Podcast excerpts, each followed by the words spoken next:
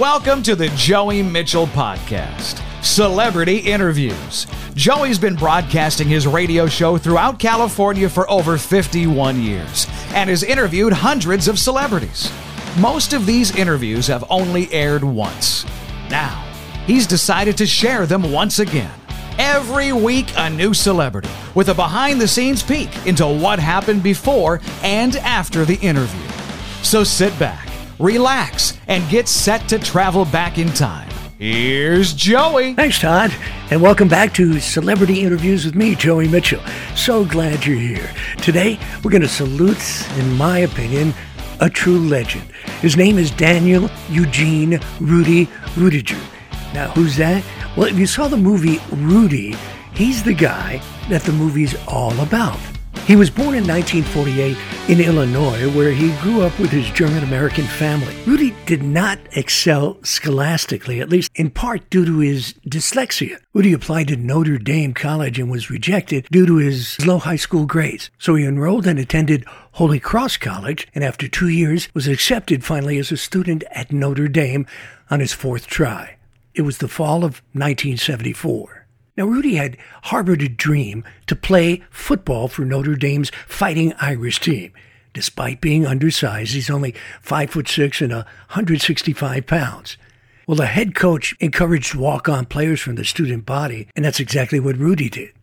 After tremendous hard work, he earned a place on the Notre Dame scout team. That's a squad that helps the varsity team practice for games. After the 74 season, Notre Dame's coach stepped down and former Green Bay Packers coach Dan Devine was named head coach. In the movie, Devine gave Rudy a really hard time, but in real life, it was Dan who came up with the idea to dress Ruettiger for that final game. In the final play of Rudy's senior season with the Fighting Irish, he recorded a sack, which is all his Notre Dame stat line has shown. He actually played for three plays a kickoff, an incomplete pass, and on the third play, the game's final play, he sacked Georgia Tech's quarterback, Rudy Allen.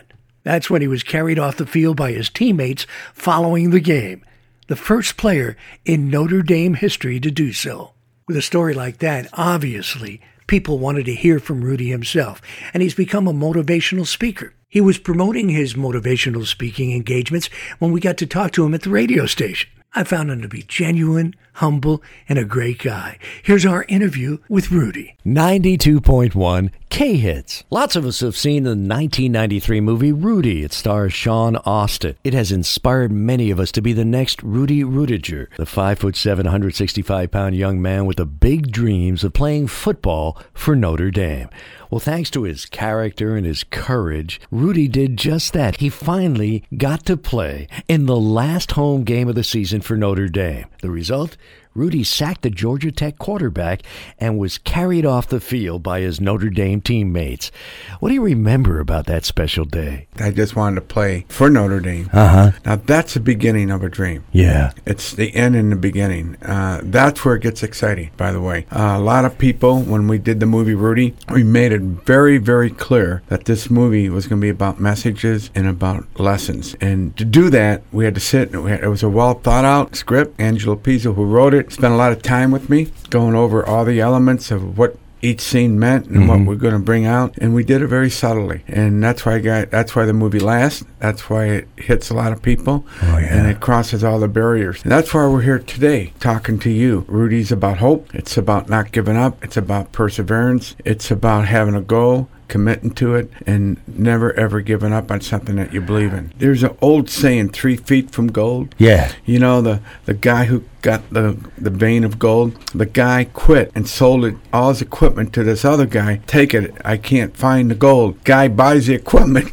Next day he finds the gold because he moves three feet over and finds the gold. Persistence. Uh, and that's life. That really is. A lot of people give up on something they believe in. All they have to do is make an adjustment. And if we don't adjust or change, that's when things go south. How the heck do you get on the football team? You're 5'7 and you weigh 165 pounds. Uh, I don't think size and weight had anything to do with it. You look at a lot of there's a lot of kids on the team that are 5'7", 160 pounds, and they're hitters and they're talented and they're athletes. I, I wasn't that. That was the difference.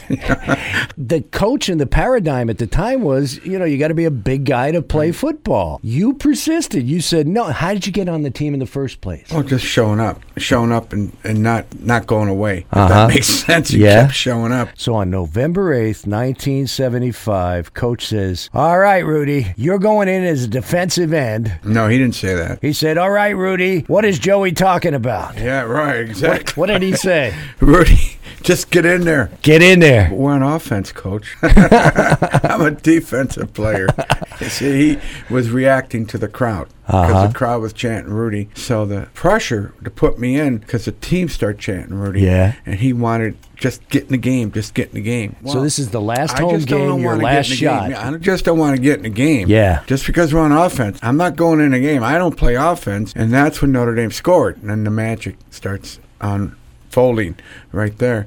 As a team scored, then I got the opportunity to go on the kickoff team, then defense. And that's when there was like 27 seconds left when I did actually get in the game. Five seconds. I never forget looking up the clock, seeing five seconds for the last play. This is it.